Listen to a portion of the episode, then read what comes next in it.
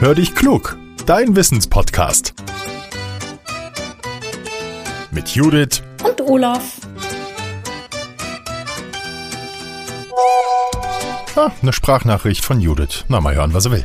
Hallo Olaf. Also ich gehöre zu den Menschen, die Spinnen mit dem Glas einfangen und nach draußen tragen, auch wenn mein Puls etwas steigt dabei. Ich gebe es zu. Wir haben heute eine Frage zu den Spinnen und zwar kommt die von Leonie. Komm, wir hören mal rein. Hallo, ich bin Leonie, ich bin neun Jahre alt und meine Frage ist, warum haben Menschen eigentlich Angst vor Spinnen? Hallo Leonie. Uh, Spinnen. Ich kenne ganz viele, die hysterisch losbrüllen, wenn sie nur eine Spinne irgendwo in der Ecke sehen. Ich mach's wie Judith, ich mache ein Glas drüber und bring die Spinne da nach draußen leben und leben lassen. Aber woher kommt sie eigentlich, diese Spinnenangst? Super Frage und der gehen wir jetzt mal auf den Grund. Zunächst mal, Spinnen gibt es schon seit mehreren hundert Millionen Jahren auf der Erde. Sie haben acht behaarte Beine, Mundwerkzeuge und viele Augen. Sie können einen Faden spinnen, der 20 mal dünner ist als eines unserer Haare. Dabei ist dieser äußerst reißfest. Kleine Webspinnen lassen sich einfach vom Wind mitnehmen. Er trägt sie viele Kilometer weit und dort, wo sie ankommen, da leben sie dann.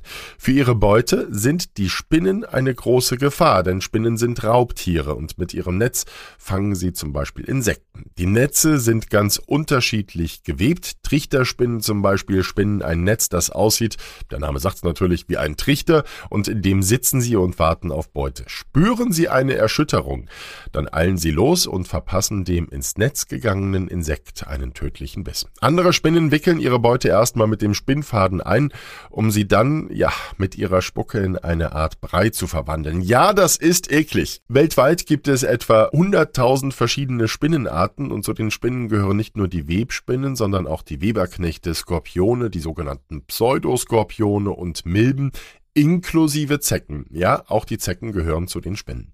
Viele Menschen ekeln sich vor den Tieren oder fürchten sie sogar. Und wenn Menschen ganz schlimm Angst vor Spinnen haben, dann haben sie eine sogenannte Spinnenphobie. Experten nennen das auch Arachnophobie. Aber wie kommt es dazu? Dafür gibt's verschiedene Theorien. Es könnte sein, dass unsere Vorfahren vor langer Zeit mit gefährlichen Spinnen zu tun hatten und manche Menschen deswegen eine Angst vor diesen Tieren spüren. Möglich ist aber auch, dass den Menschen unheimlich ist, wie Spinnen sich bewegen, weil sie sind ja ganz lautlos und können ziemlich schnell sein. Und sie können auf uns raufklettern.